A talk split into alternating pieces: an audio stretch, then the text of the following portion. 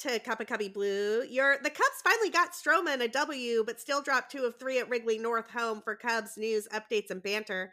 We're the official podcast of Bleed Cubby Blue. You can find us wherever you get your podcasts by searching for Bleed Cubby Blue. Subscribe so you never miss an episode and leave us a five star review if you like what you hear so other people can find the podcast as well. I'm Sarah Sanchez. I write about the Cubs and the distances that the ball is or is not flying at Bleed Cubby Blue. And I am joined today by Danny Rockett. How is it going, Danny? Oh, it is going. Happy Monday, everybody. Uh, it's nice to be going into this podcast talking about a win. So I am way more positive this morning than I might otherwise be. Yeah, the the order of the wins is important. Although I have to say, the whole like, there's nothing good about winning one out of every three games. That is a recipe for disaster over the course of a long term season. So I hope the Cubs kind of right the ship here. It has not been great in Wrigleyville these days, Danny. Yeah, in case anybody doesn't remember the math on that, that's a 333 winning percentage, which you know,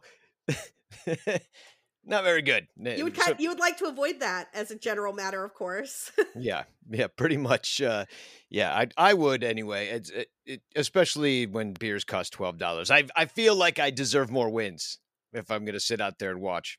I feel like I deserve more wins too. Although before we talk about wins and losses, uh, can we talk about the fact? that Wrigley North has definitely sprung a leak. And this is not the first time I've seen this. I went to a game to watch the Brewers play the Giants last year when Chris Bryant was a Giant. And I don't know, I had this conference up in Milwaukee and I was like, I'm going to go welcome Chris Bryant as a good Cub fan will do. And I, I, was, it was very melodramatic and whatnot, but the Giants wound up winning that game. It was great, but it was, it was raining, pouring rain, similar to how it was this weekend during the Cubs and Brewers game. And what is the point of a roof if it rains through the roof? well, I mean, that's the thing. It's like they build these retractable roofs and you got the supply chain problems right now. And who knows why they can't fix the darn roof, but it it obviously needs fixing. They need to put in some repairs to it uh, because you can't be raining inside the in the roof. Yeah, I mean that just makes no sense, and especially because eh, we have leaks in the roof in, at the theater I work at, Trapdoor Theater. Plug plug. We open Thursday. Uh, Medea material, but uh, the uh, we have leaks there and when it's a leak it it's all like culminating in one spot and then it's coming through. It's not like regular rain that's just like falling on you. It is like a, a giant could be torrential coming down and like pouring down in buckets in a very specific area. So yeah it's uh it's kind of funny um yeah they got to get that roof fixed. Yeah it was it was kind of bizarre to watch and and the reason it jumped out at me is because i took that same video last year and it actually looks like it might have gotten worse. It looks like whatever is going on in Milwaukee is worse than it was last August. So y'all y'all need to get that roof fixed. Um, that's, that's how leaks work. They usually get worse. the the Cubs sprung a leak and let a, a bazillion Brewers run score in these first two games. I think they gave up whatever they gained in run differential from that crazy Pirates game. All gone. went back gone, just gone in two in two games to the Milwaukee Brewers. Let's talk about these games in order. Danny, will the real Kyle Hendricks please show up because this version of Kyle Hendricks does not have it. Well, maybe this is the real Kyle Hendricks. God, That's the thing. Not. It's the real Kyle Hendricks. No, not this specific one. The real Kyle Hendricks is a guy that will sometimes pitch like a Cy Young Award winner and will sometimes give up three home runs. And we it, just don't know which one it'll be. It is not good. Uh, there are a couple of things I noticed looking at some of Kyle's underlying numbers that give me pause and make me wonder what is going on here. One, he is throwing the sinker a lot less than he used to. Now I get it; sinkers have kind of gone out of fashion in Major League Baseball, and hardly anybody is throwing them very much anymore. But uh, uh Kyle Hendricks specifically threw that sinker so that he had a higher ground ball percentage than normal. His ground ball percentage has basically collapsed this season. It used to be well above 50. It's currently sitting at like 30.5. A Kyle Hendricks who throws lots of fly balls, gives up lots of home runs and lots of hard contact. That is a recipe for disaster. And the, that hard contact rate is the second thing that I noticed when I looked at Kyle Hendricks's underlying numbers. it, it is up. It is up way more than it has ever been in his career. Uh, and if you think, you know, in 2016, Kyle Hendricks really did a nice job limiting hard contact. He was one of the best in the game at it and this season he is not. Um, Danny, I don't I don't really know what to do here. Like, I'm hopeful that there's a fix in the works. We've seen Kyle Hendricks struggle before and then put it together for like eight or nine starts in a row. Maybe his next start against the White Sox will be one of those, but I'm just not super optimistic about Kyle Hendricks starts right now. I mean, I think he'll be better at home. He's done that over the years. I think it career wise, he's at least a whole run better. And then uh here's the thing: we face Milwaukee a lot. They've seen Kyle Hendricks a lot, so they didn't get to him on opening day. But I kind of throw that out because it was so cold and so miserable. So it's just a tough day to do everything. So if that, so it's hard to just take one start and say, "Oh, this is who he is." Um, you know, eh, the, I just feel like Hendricks has lost a at least a mile on the fastball, eh, if not two. And so, yeah, quote. Yeah, for the podcast listeners, Sarah just made quotes with her fingers. And, fastball. Yeah, fastball. Um, yeah, but it's it's a even slower fastball now, and so if you're not getting just those couple mile per hour differences to keep people a little bit off their kilter, uh, people batters, it, then they they can't time you up. Well, they're uh, they're timing them up in Milwaukee. They were anyway. Plus, the Brewers cheat.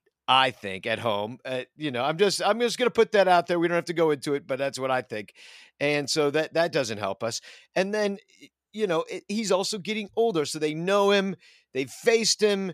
He's there's less miles per hour. Like there's a lot of things going into this.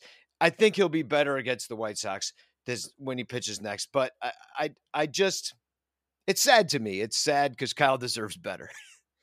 It's sad to me too. I am worried about this White Sox game. And full disclosure, I, I didn't start Kyle Hendricks this week uh, in my Tout Wars league where I have him. I couldn't bring myself to do it. I am starting Cristian Javier, a kid for the Houston Astros, who's like their number six starter instead, because I just have a little bit more faith in Cristian Javier against Seattle than I do with Kyle Hendricks against the White Sox. Part of that is I went and looked at Kyle Hendricks' numbers against the White Sox the last few times and it's very hit or miss. It's very much like he either gets rocked or he does a great job and I that kind of feels like what Kyle Hendricks is all the time right now.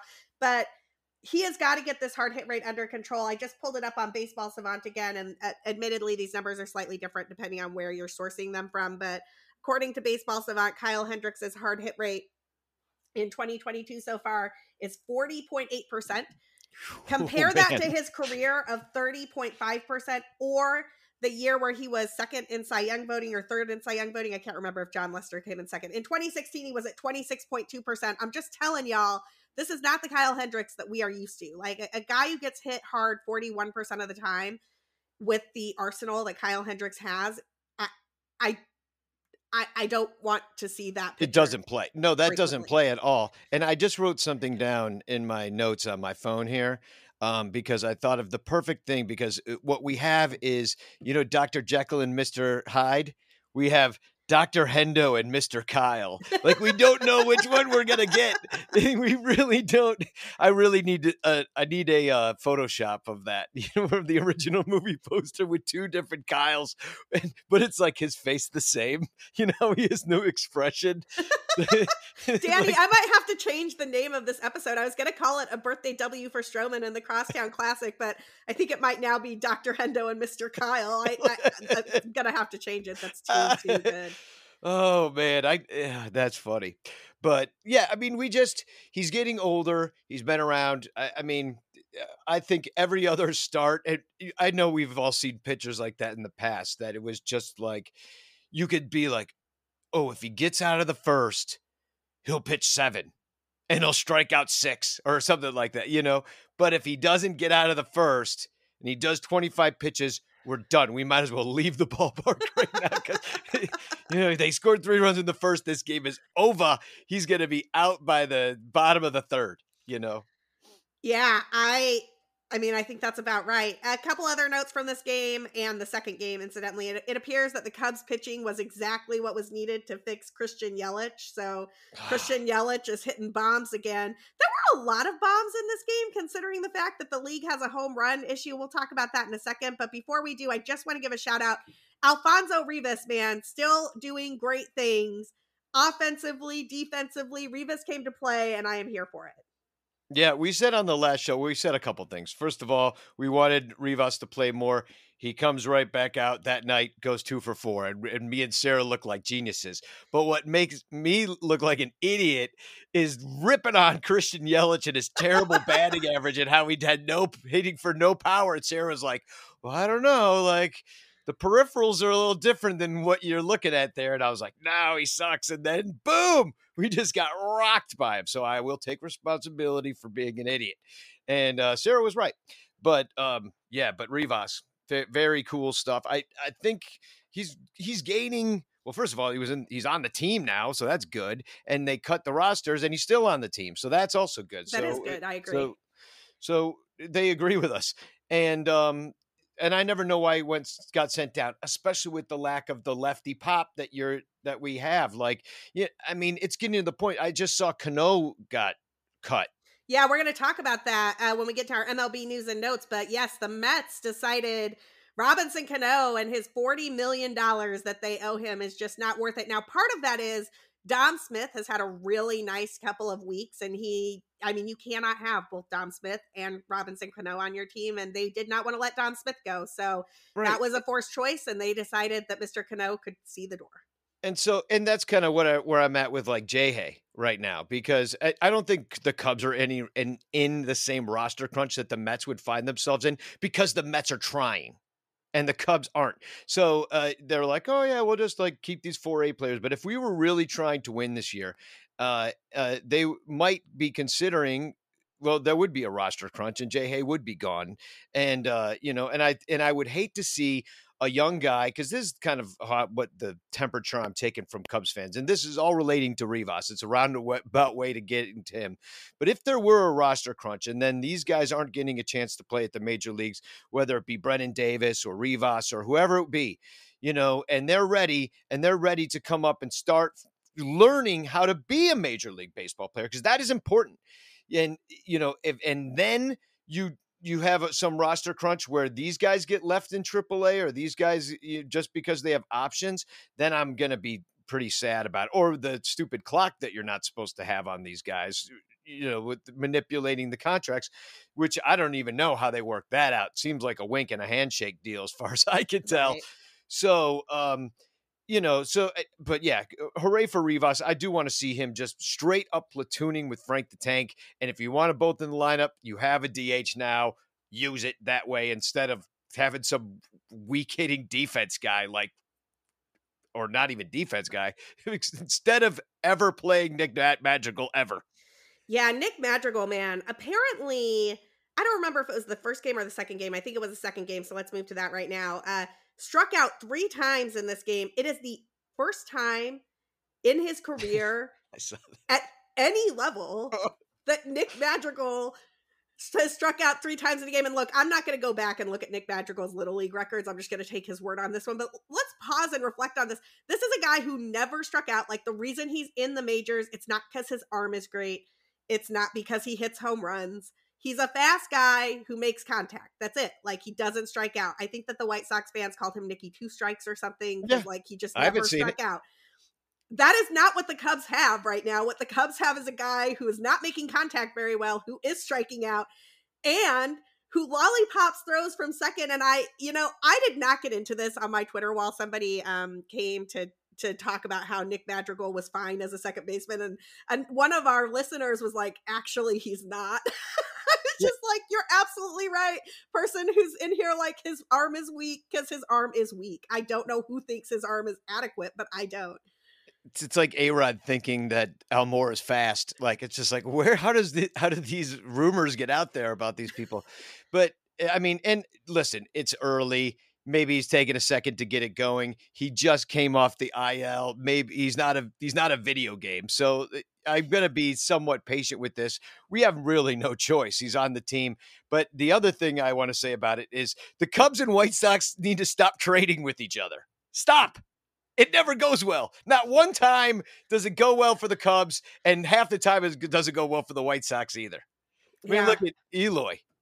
you know, just like just it's Dylan sitting there in a full good. body cast somewhere. Dylan Cease is having a good year. Cease, Um, yeah. I'm. Oh, and boy, could we use Cease right now. yeah, well, we'll talk about that in the second half of the show when we get the to the get Yeah. to the crosstown classic part, part of this. we- Um, let's talk a little bit more about the second game here. It was it was ugly. The Cubs lost this game by a lot. Uh, I want to say one thing though. Justin Steele was done dirty in this game. Justin Steele's location and command and his stuff looked really good in this game, and the Cubs defense looked awful and they prolonged the first inning to the point where Steele had to throw. I think when I looked up, he was at like 33 pitches for the first inning. He should have been out of it well before that. There was a double play that got overruled and he had to keep pitching. I mean, the fact that Justin Steele held it together and did not blow up is a huge win in this game. And I, I, I don't want people looking at this line and thinking Steele is a bad pitcher. In fact, I think the opposite is true. I thought that this was a gutsy performance from Justin Steele on a day where his defense totally let him down.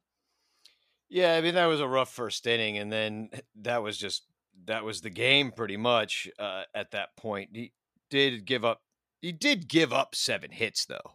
I mean, i- on I- I know he got screwed by the errors, and you're elongating the inning, and maybe if you get the double play and uh, one more run scored after that as well, and so It wasn't hard contact Listen. either. It wasn't like he was giving up right. like rifles that were going 112 miles per hour. You know, I don't know. Like I'm, I'm just trying to look for. I'm looking for rainbows here, Danny. Yeah, well, he didn't. I like Justin Steele, so and I'm I'm a fan of his. I'm just not sure that. I mean, he's like uh, our quote unquote number two, and that's a problem. So I don't know if if really the better way to use him right now is as like a swing guy. And I know we have all swing guys right now, but is that how is he going to learn? If we're going to count on him, I just I just wonder if we're just hanging him out to dry. Is just kind of how I feel about it. And like, and because of what happened the night before with Hendo, like Steele in, in many ways was supposed to have to wear it and he couldn't because it, you know, giant first inning and that's on his defense. And I get it. He couldn't settle down into it, but Two- don't know. Two things I want to point out about Justin Steele from his Statcast page, and then we can talk about the fun Okay. games where the Cubs win things. Um, one, his hard hit rate is lower than Kyle Hendricks' is right now. I believe it. But number two, his barrel percentage is in the 90th percentile in the league. He's given up one barrel all season long. He is not giving up the type of contact that loses you baseball games. And so I, I am interested to see what Mr. Steele can continue to do. I also recognize that it has been, you know, he you're right. We do not want Justin Steele as the number two or number three starter. It would be much better if he were trying to figure this out as the number six guy, and instead he's just been thrust into the- top end of this rotation. Yeah, I just don't know him enough as a person. If that moment's too big for him, Uh, they are they treat these kids with kid gloves all the time, and then sometimes they just throw them into the fire and see what you got. And you, we've seen so many dudes come, and the moment is really big for them, and they succeed, and then they flame out really fast. Like it happens so many different ways. How it happens for Justin Steele, I don't know. But you, the what I compare it to is like how I felt they dealt with Kyle Hendricks where they wouldn't let him get deep into games a lot of times, and he never was expected to. And Joe Maddon always had somebody to kind of not necessarily piggyback with him, but th- no matter where they were, it was the fourth inning. He's not pitching the fifth. Like even if he's cruising, we're going to do this the, the a way that we're going to protect our guy. And I feel like Steele is just kind of like going to have to wear all these losses because I don't know. It just No, I I'm haven't with you.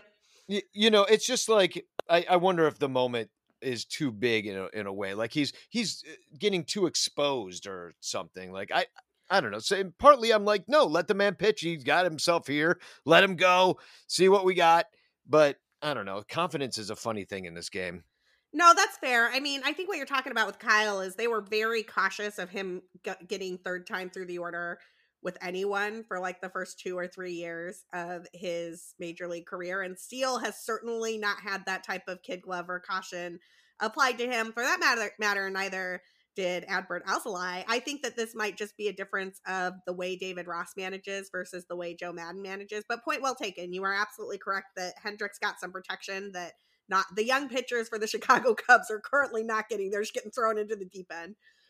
yeah it just hasn't been going well ultimately so it's I, I know what you're saying about the peripherals of of the guys aren't squaring him up. He's not giving up a lot of hard contact. That's going to play if you can get a defense behind you or if you can turn yourself into a strikeout pitcher. Uh, but at this uh, at this point, I, I'm just I'm not sure. Like, is it something that he needs to go down and?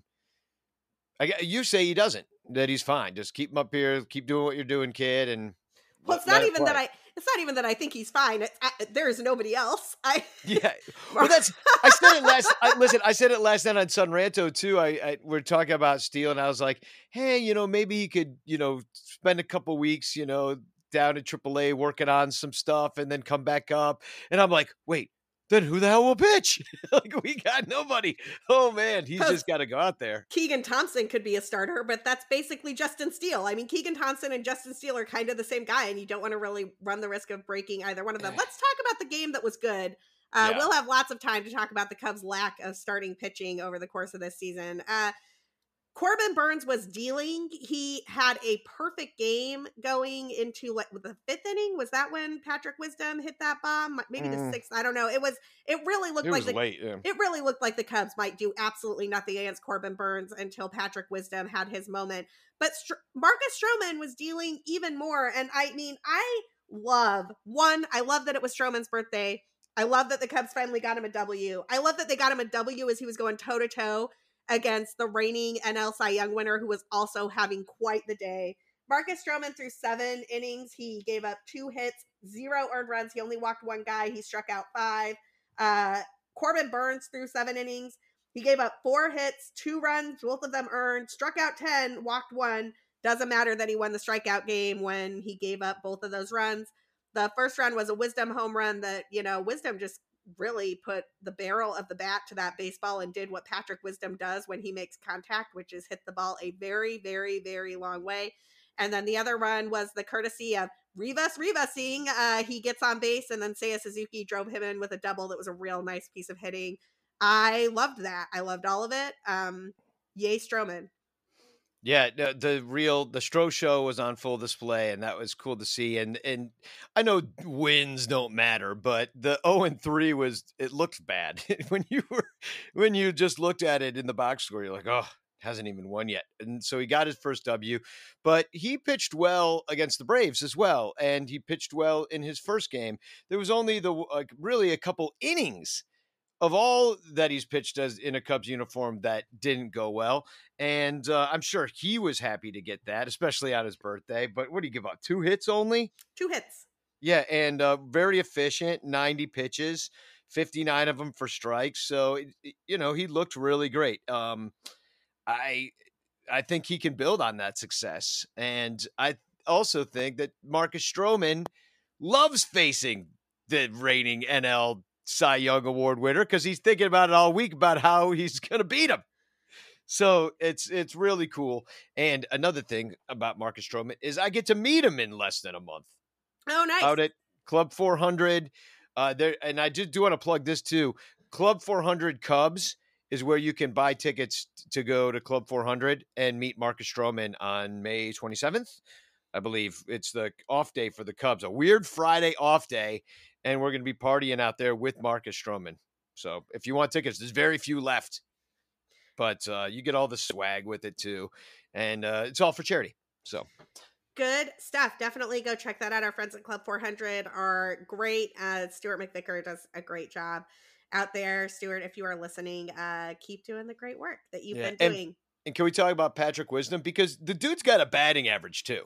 Yeah, let's talk about Patrick it, Wisdom. I mean, it's it, first of all, what has he got? Four homers now? I mean, technically, all players have a batting average. It's just a question of whether it is good or bad. But continue. Well, I mean, you know what I mean. Like it's it's a, a batting average above 200. He's batting 243 with four home runs with the 822 OPS, and uh, that I was worried that he was just going to strike out 50% of the time. And he still does strike out a fair amount of times, but it's not as bad as I had feared.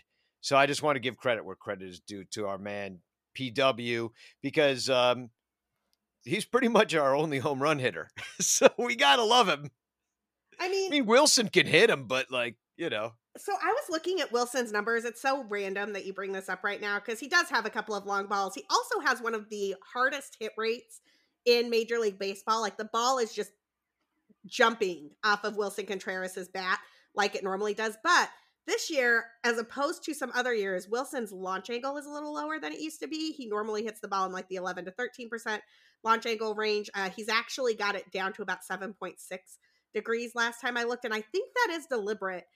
I I can't prove this. I haven't heard anybody report on this, and I don't think anyone's asked him this. But I've just been watching his swing and the way he's been adapting. I think after some near misses on home runs with the ball not traveling as far as it has, Willson has flattened his swing plane a bit so that he will make contact in a line drive fashion rather than a home run fashion because he was falling just short early in the season on some balls that kind of died on the warning track. And if you notice, he kind of like so he had all those early outs in key moments and then he switched it up and now all of a sudden he's like lacing line drive doubles all over the place and he's kept the hard hit contact rate up. He's kept the exit velo up. So anyway, that's my hunch on Willson Contreras at the moment, but it's it's admittedly a very small sample size and it could just be a fluke. Yeah, it could be. I mean, there was some talk about how his numbers with runners on was kind of bad, but that's such a small Not sample a size. Thing. But yeah, but at the same time, it's it's like I'm happy if it makes me happy that he would do something like that and try to hit more line drives, especially when in those situations, because there's a lot of times that he just would need like a single. I, I, remember one specific time. I don't know which game, but I remember one time being like, all he needed was a single. And he's just swinging out of his shoes, falling over, and he strikes out because he. because uh, there, he had a bad call on the second pitch, so he got mad and missed everything from then on. And you know what I mean? It's like I would rather Willson Contreras being going up with a situational mind and just doing that what with his bat what needs to be done in that moment. So if he can switch that up, I mean, I don't think he is a home run hitter. I know he can hit home runs, but I don't consider him a home run hitter. Does that? Yeah, it makes compute? sense. I, I think of Willson as a high on base percentage catcher who has a ton of power which is generally good for about 20 home runs a year. But frankly, what you're looking for from him is real, really just hard contact. Um, and as long as yeah. he's keeping the ball off the ground, so he's not grounding into double plays, I'm fine with him transfer like translating that power into doubles or hard hit singles or anything, you know, anything that is contact oriented as opposed to trying to hit the ball over the fence in a year where the ball is pretty dead. I mean, I was just listening to someone calling it like the mush ball or something because of the way that it's playing right now. But we can talk about that. Uh, we can talk about that more for sure later. Um, one other note from this game, it, it, was interesting to me that David Ross opted to go from Rowan Wick to David Robertson and just kind of bypassed Mychal Givens, who had a bit of a blow up down in Atlanta. I don't know if that's a permanent thing or if he was just giving Givens some rest because Givens threw a lot of pitches the other day, but certainly something to keep an eye on. Yeah, I mean the bullpen is because of the starters going so short in the games is is being overused already this season. I haven't looked up how many bullpen innings the Cubs have used, but I'm sure it's been a fair amount. Now a lot of teams have used a fair amount this year because of the short spring, but um, I that's the thing with a bullpen. It's kind of a rolling thing, and it's a circle of trust and these guys are all new, and they're new to Rossi too. So he's trying to figure out who where the matchups are, and he's very much, in my estimation, a, a bit of a front office yes man. So that's probably all coming down from the the the little black book that they have up in the in in uh, Cubs Towers. So um, they they know what they're going to do and who they're going to pitch against who before the game even starts on the other team. So they they know that stuff if they can if they can set it up now, sometimes you can't do it because of the wheels falling off. then, you, then you send Ian Happ in there to pitch or something. But uh, you know, it's um, yeah, the, I, you're going to look for your one-two punch. David Robertson, if he keeps pitching like this, isn't going to be on this team all year though. So, yeah, uh, that's very that's point well taken. David Robertson is definitely a trade chip at this moment in time. We're going to take a quick break from our sponsors. Just as a heads up, uh, on the flip side, we're going to start with some news around the league that will include some news about um, Trevor Bauer's suspension. And if you do not want to hear news about Mr. Bauer, I suggest that you just skip uh, past the first five minutes after the break, and then we will be right back with uh, other news and notes from around the league and a preview of White Sox stuff. But first, a quick word from our sponsor.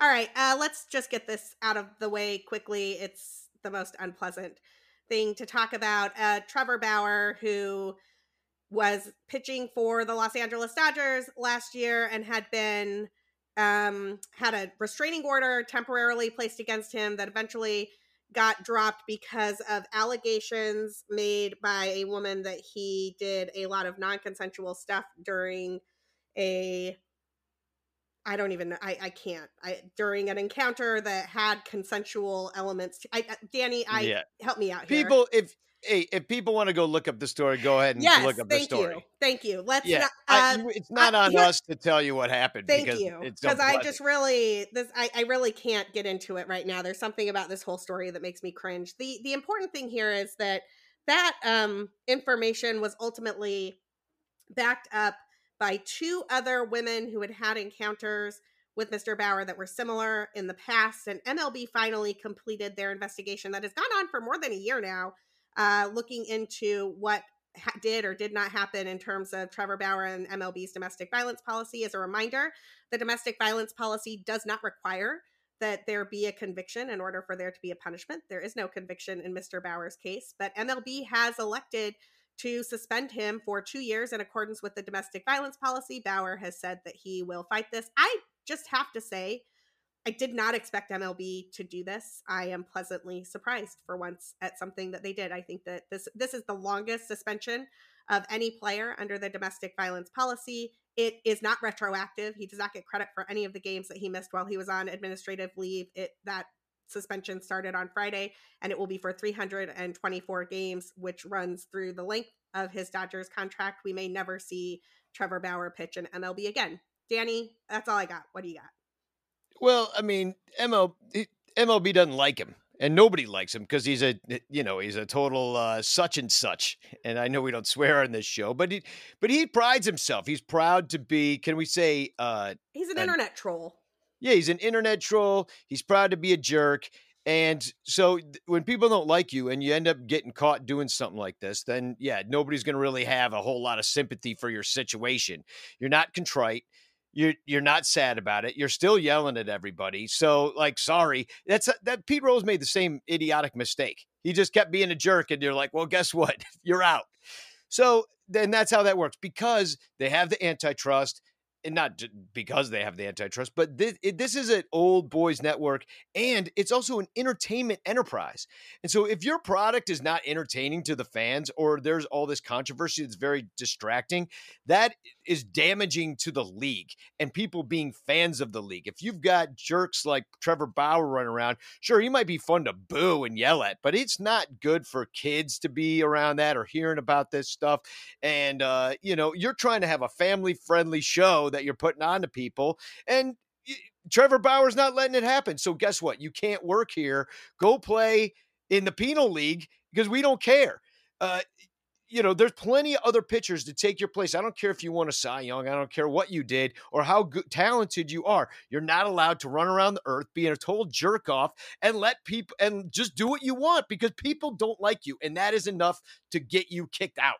And that's what happened. If you were a nice guy and you slipped up this once and you had this one little like dalliance with a hooker or whatever you did, you know, that that you're like, sorry, I didn't mean it. I'll never do it again. I'm in I'm in uh therapy. I've I'm a sex addict, whatever you have to do to get out of it. He did none of those things, so screw him. Bye. Later. Good riddance to bad rubbish. Hope you never pitch in the major leagues again. Go uh, go find something else to do. Later. I mean, that's how I, I feel about it.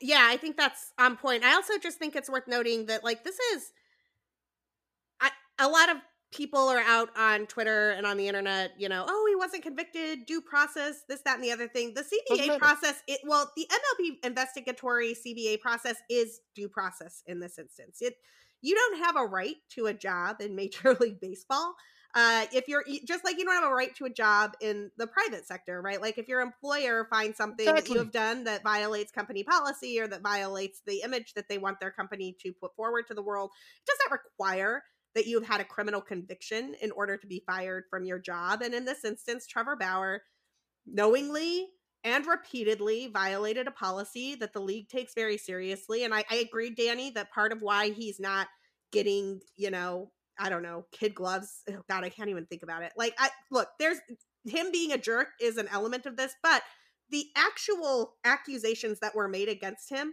are so disturbing and so troubling. And the fact that there are not one, not two, three, three women who spoke to MLB on the record about their experiences with him, and they all say functionally the same thing is more than enough for me. I hope he never picks up a baseball to throw a major league baseball pitch again. Yeah, I don't want to. I don't want to cheer for him. I don't want to boo him. I don't want to see him. And that's the thing is that's what ML Major League Baseball is. It's something for the fans to see. And if the fans don't want to see it, then they're not going to show it to us because we won't go look at it. And that's how they make money. It's like very simple. And if I was like, let's say I'm the spokesperson for Arby's, which I used to be. I used to be the guy who said, I'm thinking Arby's. It'll have you saying, I'm thinking Arby's. You've heard my voice a million times. You didn't even know it. So, but let's say I'm the voice of Arby's and I get caught, you know, at the insurrection or something, you know, you think that Arby's is going to be like, oh, that's cool. They, he he's, has a right because he's so good at being the spokesman for our roast beef. So he can do what he wants politically. He can get caught doing this. He can, uh, you know, kill a man and, eh, you know, or, or, or hunt rare rhinoceroses and, uh, you know, like whatever. They have every right be, to fire me because I am not the right person for their image of their company. And I think that, you know, we got to keep these guys out of MLB because you want it to be for kids, you want it to be for families, uh, you know. And hey, every other profession is like this. You can't. You're gonna get fired if they fi- if they find out that you know you went to jail in in Las Vegas, you know, getting caught with a pound of cocaine. You're out. You don't get to keep your job. Like that's how it works. Right. So that's all we're going to say about that. I'll timestamp this on the episode so that everybody can rejoin us if they didn't want to hear any of that. And I don't blame you. Up. I don't want to. I don't want to hear any of it anymore. Uh, we already talked about the Mets and Robinson Cano. Uh, a couple other notes from around the league before we move on to previewing the Crosstown Classic. Anthony Rizzo is your league leader in home runs. Kyle Schwarber is second in the NL with seven. Uh, I love the fact that the only people hitting home runs are former Cubs out there doing their things. That's not entirely true. CJ Cron's having a real nice year. Some other guys are hitting some home runs as well. But can we just pause and reflect on the fact that Rizzo and Schwarbs are going to be the power bats in MLB this year? We're all just going to have to watch it from afar uh, and wish. Yeah. Freaking. And, and, it's the one thing the Cubs really need. Like, we're like, we need to keep Rivas because he's our only lefty power bat, even though it's not that powerful. And then you got two lefties that we had on the team, not just but a year or two ago, year and two years ago. And uh just not, not a, we got nothing. Nada. Yeah, it is. It is a bummer for sure. Um, but good luck to both of them. Love watching. Love watching Rizzo and Schwarber mash. Wishing they were still doing it for the Chicago Cubs.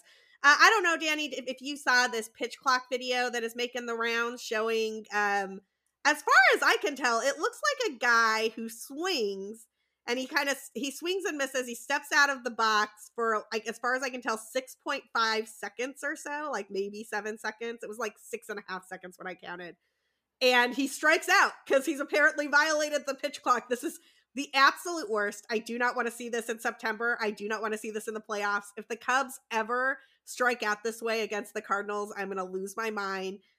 I am okay with the idea of some moves to try to speed up the game a little bit. I think that the pitch clock as enforced in this particular video is awful. Yeah, I didn't really understand. I just thought it was when I did see the video, but it wasn't a mistake on the umpire's part. Well, that's a great question. Like, it has to be right. Like it can't be a like a 15 second.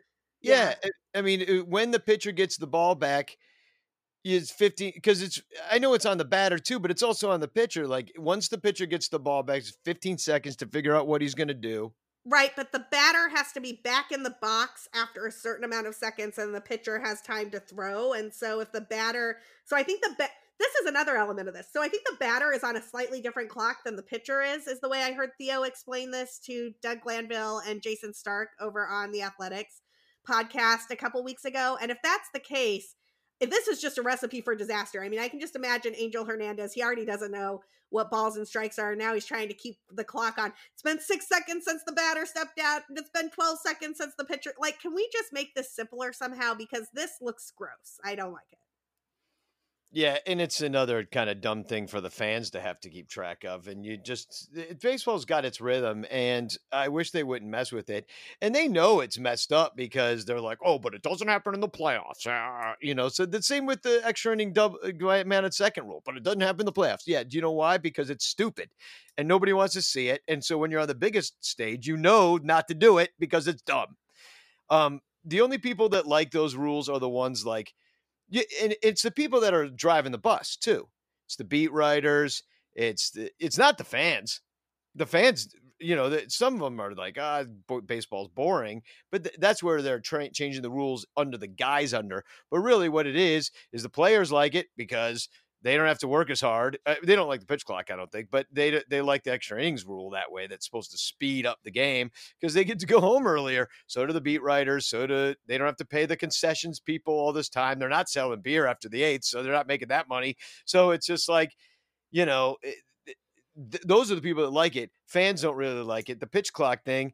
I mean, sure, the the guy doing his batting gloves and walking around and looking down at third base coach, scratching his his nether regions, and then getting back in the box. Like there are people that definitely abuse this. You know, the there's pitchers that abuse it too. The human rain delays they used to call certain guys, and um, so yeah, can can you clean that up? Sure, but to have it be a rule where a guy strikes out, or like if the pitcher doesn't pitch, it's a ball, or I mean, you can affect big moments that way in a game, and it's going to be stupid because it, you're like, well, the whole game hinged on that dumb ball four call when you know guy got on, elongated the inning. Next one hits two run home, we lost uh, homer, and we lost. You know, it's a, it's gonna. I don't think fans will enjoy that. Yeah, I if I remember correctly when I was listening to Theo talk about this on the Athletics podcast, one of the things he said is that they started with like a 20 second clock and they decided that the 20 second clock was too long, so they made it like a 17 second clock or 15 second clock or whatever. I this is where consultant optimization practices are not necessary, right? Like if you have a 20 second clock and the 20 second clock leads to a nice rhythm rhythm of the game without any violations where nobody's like getting walked because they didn't pitch fast enough and nobody's striking out because they didn't swing fast enough. That is ideal in my mind. Like you don't want there to be any penalties on these guys and you want the game to feel organic and normal that doesn't that is not an invitation to shorten the clock to 16 seconds or 17 seconds to see what happens like to see if you can eke four seconds a pitch out of each at bat and somehow make it even better right? Like go back to the 20 second clock that doesn't impact things hardly ever at all except when maybe a pedro baez is on the mound or something I yeah really there's so many ways for them to mess this up if they try to make it like a 17.25 second clock because that's what their metrics show that the most optimal blah blah der der dur is. Yeah, yeah. I mean, they never had a clock back in the 70s. They just got up there and played, you know, and it was and the games were two hours and 15 minutes long with no clock. Yeah.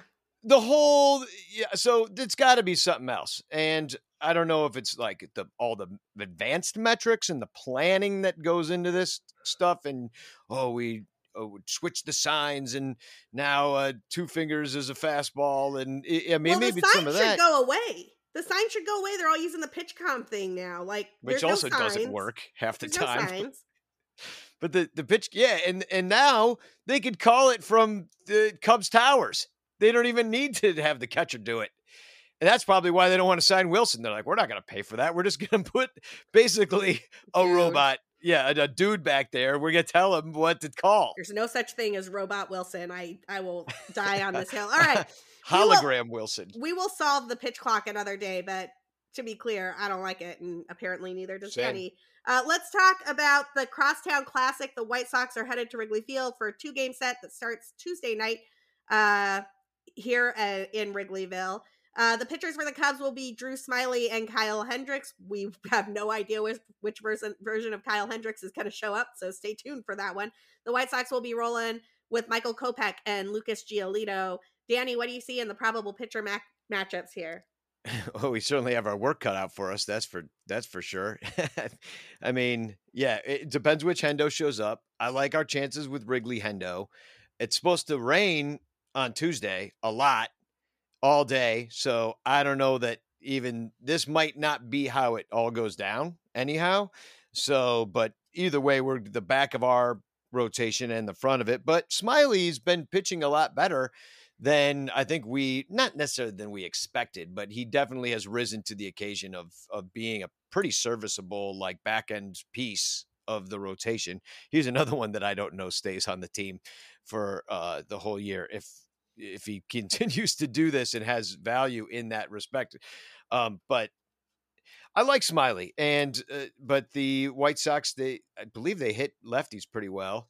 Well, and, we're going to talk about the White Sox hitting because the White Sox hitting has not really been a great well, thing so far this season. Yeah, um, I know he um hasn't showed up. They're hurt. They're hurt. Eloy's already hurt, and he kills us at Wrigley. He loves hurting the team that traded him away that he, he thought does. he was going to come up. He loves hurting us, and um, so I'm glad. I'm not glad he's hurt, but I'm glad we don't have to face him. I'll tell you that much. Um, it does look like uh, you're right about the rain on Tuesday. It does look like the Cubs and White Sox have a mutual off day on Thursday the fifth. Yeah. So it's possible that they could just um, move that Tuesday game to Thursday, I suppose and not have to worry as much about the although the weather looks terrible all week i was it does. I it's am, gonna rain thursday. It's gonna rain like it's just gonna be cloudy and rainy forever. We are in the middle of third winter that never ends. Always winter never christmas. That's that's chicago right that's now. Yeah. uh, we are narnia y'all. Um all right so looking ahead to lucas giolito and kyle hendricks i I just really feel like the Cubs are going to be lucky if they can eke out a win out of one of these two games. yeah, I mean that's how I feel about it too. I mean the White Sox have been bad, which you you and they're well the Cubs have a better record than the White Sox. They well, got they had that crazy they had that crazy road losing streak where they didn't win a game. I think the entire time on the road. Maybe they got one. I don't know, but uh, they, they were losing to I think division rivals too. They I know they got swept by Kansas City, and you know the Southsiders are looking at this being like, "Oh my God, what happened?" Now, my Dr. Gonzo theory is like Tony LaRussa is a ridiculous choice to be their manager, and they're not going to win anything. Well, he's the manager, and they're going to wreck their whole window through this through this garbage. Um, and uh, and so I don't know, man. Maybe the White Sox aren't as scary as everybody predicted them to be number one. They're losing to the Twins. They're losing in the they're losing to the Royals. You know, maybe we can beat them too if they just keep scuffling and like may, uh, maybe La Russa loses the team. Like I don't know what's going on down there, but it was a pretty disappointing April for those guys. They have one less win than the Cubs.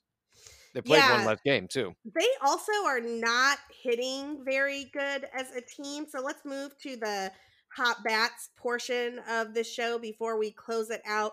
So you know, we were just ta- and, and, admittedly, we we just talked about this with the Brewers, and the Brewers weren't hitting very well as a team until they saw Cubs pitching. And Let's not jinx I'm sure time, I'm sure those Brewers numbers are looking much better right now. I might go check that out later just to make myself sad. Um, but coming into this series, the White Sox have a team WRC plus of 85. That is 15 percent below league average. They are hitting 218 as a team. The only White Sox players with a WRC plus over 100 right now are Tim Anderson, Andrew Vaughn, who is day to day at the moment. I think he's got some nagging injury issues too. And Danny Mendick, uh, Anderson is has WRC plus of 176. Vaughn has a WRC plus of 160. And Mendick has a WRC plus of 141, but that is really it for them right now. I saw a stat somewhere that Luis Robert has swung at like 38 out of 50 first pitches so far this I mean, he's just swinging out of his shoes at the moment. And as Danny already noted, Eloy Jimenez is is hurt. So we're we're catching the White Sox at a time that they are not hitting very well. The weather is not supposed to be particularly great. I would love to see that hitting slump continue at Wrigley Field. Yeah, that's the hope. Because you, you, know what you, we just saw it the Brewers weren't hitting well either. And then they came and saw the Cubs and uh, it changed. But maybe the weather's on our side. It's going to be terrible. Uh, they'll be playing through some rain. That seems to have benefited the Cubs somehow this year so far. It it does seem to have benefited the Cubs somehow. Uh, let's hope it still does. The Cubs will come into this game. Their their glossy hitting numbers have gone down a bit since the last time we took a look at them. Um, the Cubs are currently they have a WRC plus of 108. That's down from the 119 they took in to Wrigley North, and their batting average is 246 as a team. That's down from the 260 they took into Wrigley North. How about the Cubs start hitting again? That would be cool. All of these numbers are going to sound better than they are because they've all fallen off a little bit from where the Cubs were before. But it's still worth noting that Alfonso Rivas continues to stay hot. He has WRC plus of 224. Please keep playing him. David Ross, thank you very much. Uh, Seiya Suzuki did rebound a tiny bit. His WRC plus is back to 162. I think that um, you know, he didn't make a ton of contact in that Milwaukee series. I actually thought he looked like he was watching way too many pitches. I'd like to see him swing a bit more, but when he swung, he made some good contact with the bat. Uh, Ian Happ continues to excel. He has his WRC plus is at 151. Willson Contreras is at 129. He's been solid all season, right around that 130 mark in terms of being 30% above league average at driving guys in. And Patrick Wisdom continues to stay hot, as Danny noted earlier. His WRC plus is at 133. Um, he's only striking out only quote unquote 38.5% of the time, which by Patrick Wisdom standards are pretty good. Yeah. I think if he keeps that K rate under 40 and keeps hitting bombs, Patrick Wisdom is going to be just fine. Yeah, the the offense definitely was the problem on the road. It, it, this time around, we did we just didn't score a lot of runs. It, really, the whole week against the Braves or against uh, there, there was the one Patrick Wisdom home run that scored three of the runs, and I think that was like pretty much half our runs for the entire uh, week. Was that one Bob? Maybe a little bit less than half, but um, so yeah, they've they've got to come in. It's going to be tough because you got Kopech, you got Giolito. I mean, it's it's going to be cold. This is, I think, you know, I just said, and then I started thinking about it. I'm like, for some reason, the bad weather has seemed to benefit us. Then I thought about maybe why is because if you if you're not trying to hit a home run on a day where you can't, especially with a dead ball, and you're just you know that you just need to play some station to station baseball, get a couple runs across, and there's a good chance you could win the game by a very low score.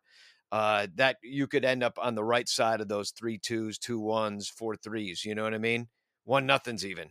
Yeah. So yeah, it, it, it could be that because I, how many times did you see the Cubs get beat that way because they were trying to hit home runs on days that you can't. Wind blowing in, cold, rainy, whatever it be. So so that's if if we win, that's how. I think that's a really great point. I also think that this Cubs team is they're they're getting walks, they're getting contact. Every now and again that contact just finds a bunch of gloves. And so I think that's part of why you're seeing you know some games where they struggle to score one or two runs they struggle to get more than three or four hits when they when those balls find a hole when they actually turn into a single or a double this cubs team is a lot better and i will still take those odds over the odds of trying to hit a home run on every pitch because we see how that is not working out for teams like the white sox right now. Yeah who are built pretty much well they're hurt they're some of their biggest hitters uh, well eloy's hurt so, um, yeah, with the dead ball too, you don't know what you're getting. It's, uh, I feel like there's everybody's just in this weird adjustment mode still as right. the season begins and trying to figure out what's going on because it's been different. Some the Mets say it's been different within the game.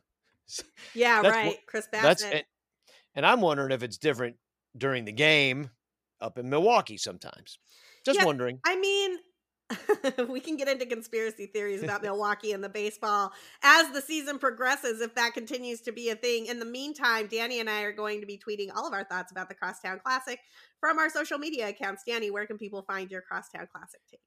At Sonranto, S O N R A N T O. It's like Ron Santo, but the R and S are switched around. Find Danny at, at Sonranto. You can find me at, at BCB underscore Sarah. You can find both of us and all of the notes and news from the show at, at Cup of Cubby Blue. If the Cubs somehow manage to actually play these games against the White Sox and maybe win one or two of them, you will hear about it here on Cup of Cubby Blue on Thursday's off day or Thursdays have a game day or whatever before the Dodgers come to town. Until next We'll time. figure it out.